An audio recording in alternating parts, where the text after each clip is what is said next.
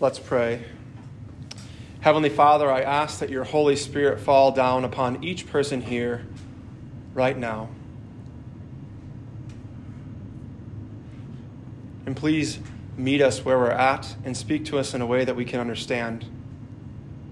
And Mother Mary, I ask for your prayers for every single person here right now. That they may leave, so that they may leave here with more peace as we all pray. Hail Mary, full of grace, the Lord is with thee. Blessed art thou among women, and blessed is the fruit of thy womb, Jesus. Holy Mary, Mother of God, pray for us sinners, now and at the hour of our death. Amen. Well, again, it's a pleasure and an honor to have you all here uh, this evening.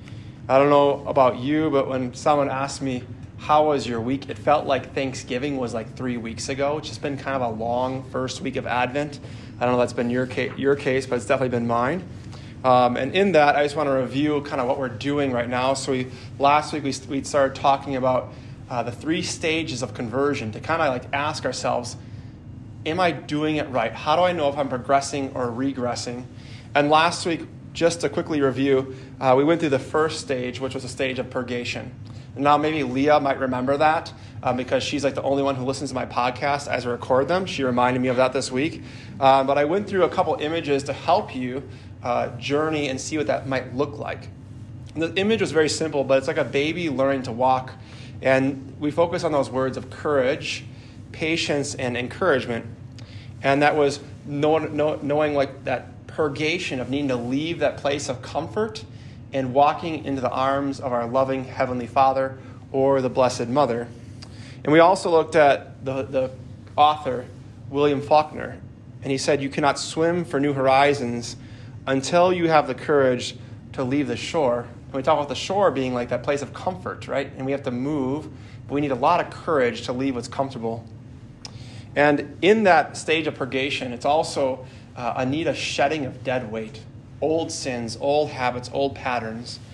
And the image I want to give you today is the image of a sheep, actually. And he actually became very famous a few years ago, and his name is actually Shrek. And in the, I didn't name him, um, and in the country of New Zealand, he became kind of like this international celebrity because people wanted to go see him. And as he was there, they found out that for over six years, Shrek, the sheep that is, bear with me, um, he was carrying about 60 pounds of wool knotted together, pressed down in upon him.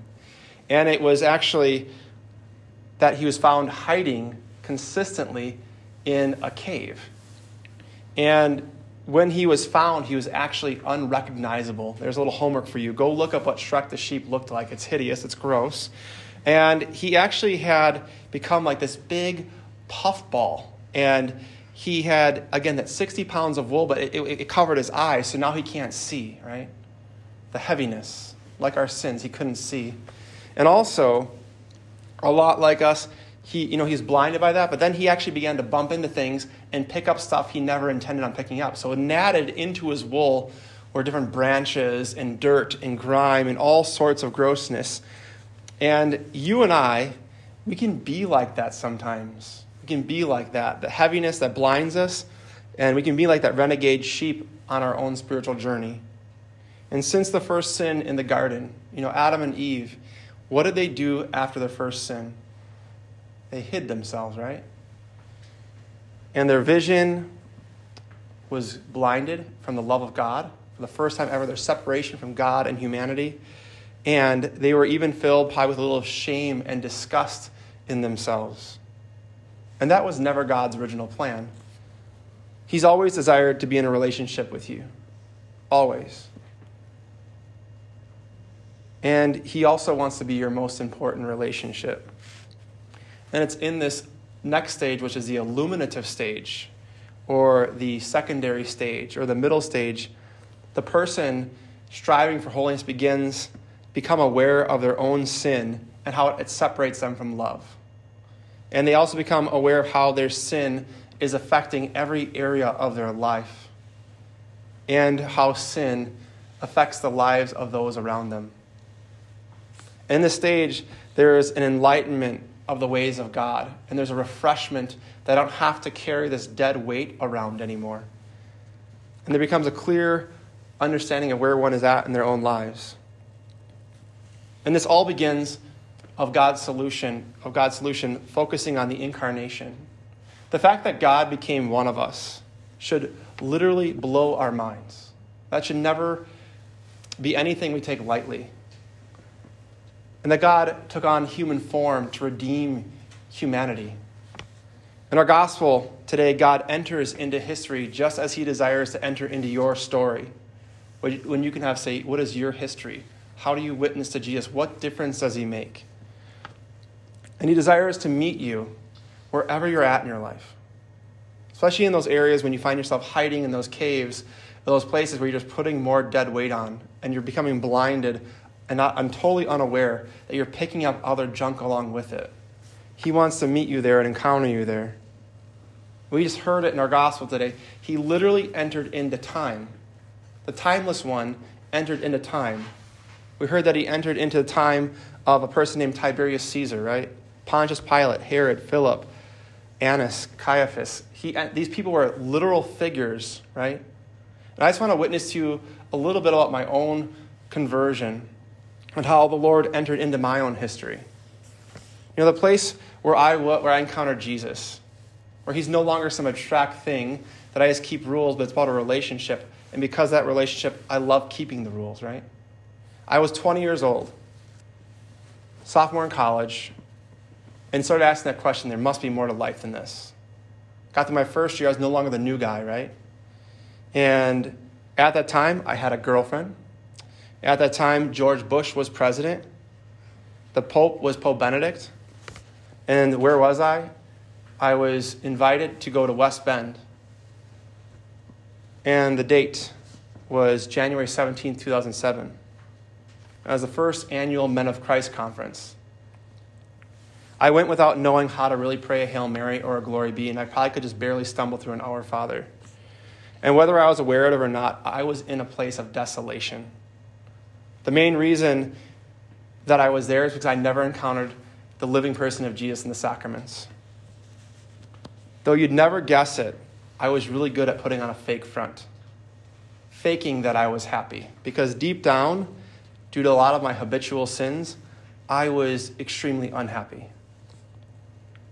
But Jesus met me there in my emptiness and in my hiding. And it was at, on that day where I was challenged to be a man of God. I was challenged to be a man of the gospel. And hearing these life changing witnesses of other men who had surrendered their lives to Christ, who had crazy, awesome conversions, I began to feel an emptiness. Why have I never heard that before? And the love of Christ, the light, light of Christ was shining all around me. But it was going to confession, and then it was at Mass when my life changed forever, and the Lord met me I was kneeling. There's 3,000 men at this, at this event, and we're at Mass, like every single Mass. And the bishop of the Archdiocese of Milwaukee, he just put his hands over the bread and wine like we do every single Mass. And I just thought every time we go to Mass, it's just bread and wine, right? But the Lord met me there. And when I heard the bishop say the words that Jesus said at the Last Supper, and he's holding bread in his hand, he said, This is my body, which has been given up for you. It wrecked me. I never felt more love, more peace in my life. All the hardness in my heart, he just shattered it. And I had tears flowing that I've been holding in from hiding, right? I had snot bubbles coming down because I hadn't cried like that in such a long time.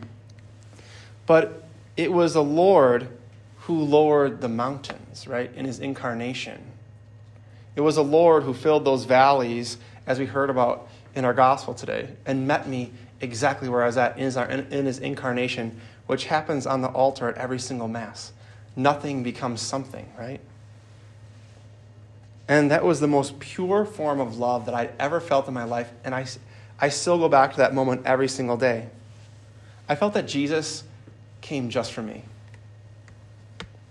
And over time, for many, many years, going through that purgative stage, where I still have parts of my life that are still in the purgative stage. Like John the Baptist, I felt called to go wherever the Lord wanted me to go, to spread this life changing message. And similar to my story, wherever you're at, God wants to meet you there. In the desert, in the places where you hide, right? And most likely, in a place that a lot of us don't find ourselves, it's in the stillness. And whatever desolation you may be experiencing or have experienced, Jesus wants to be with you, but he also wants to fill you. You know, John is in the wilderness when the Word of God, who is Jesus, meets him. He's away from all the distractions, he's away from all of the noise.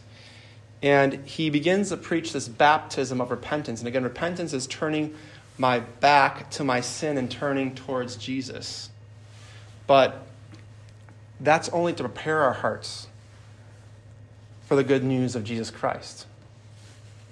And it is there that we hear our gospel today prepare the way of the Lord, make straight his paths, right?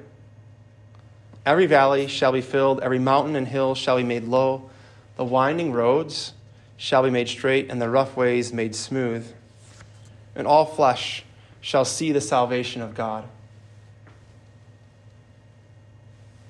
What is meant to happen in this illuminative stage of conversion is the light of truth is meant to shine into every dark place in your life, to show you that there's a better way to live. Every valley that you have fallen into of deep sin is meant to be filled with the mercy of God to lift you up especially when you feel like quitting. And every mountain and hill that makes things feel as if they are impossible are brought low just for you, so you can believe and understand how much love the Father has for you by sending his Son Jesus to save you and keep saving you. And St. Therese, our patroness, she teaches us that you don't have to climb up the mountain. Jesus comes down to bring you up.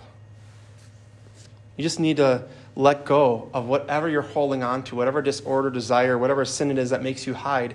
You have to let go and you must trust, says St. Therese. And this letting go allows you to be raised up into the arms of Jesus. And St. Therese found that to be the best way because now she doesn't have to compete with the big saints. Her whole thing was just pick me up, pick me up and the arms of Jesus would just pick her up. And that's the secret of her little way of just trusting there. And in, the, in this illuminative stage, the person now acts to seek and gain good and holy friends because the ones that weigh them down are not healthy for them. And that might have been one of the hardest things that I had to do in my conversion was actually purging bad and toxic friendships. But in the midst of that, detachment and in the midst of saying no to toxic friendships, there's a deep passion growing in the heart of the man or the woman who's now experiencing longer seasons in between habitual sins. So it's not like they fall all the time, it's spread out. They're not there yet. And one of the signs that one may be in the illuminative stage is the person's actually going, growing in the grace to say the words no, to say no to sin and to say yes to Christ. And hopefully, you said yes to the challenge last week. And if you didn't do that challenge, I just want to repeat it to you because a lot of us, we need to purge from is, is our technology. The challenge last week was to take an app, download an app that shows how much time you spend on your screen.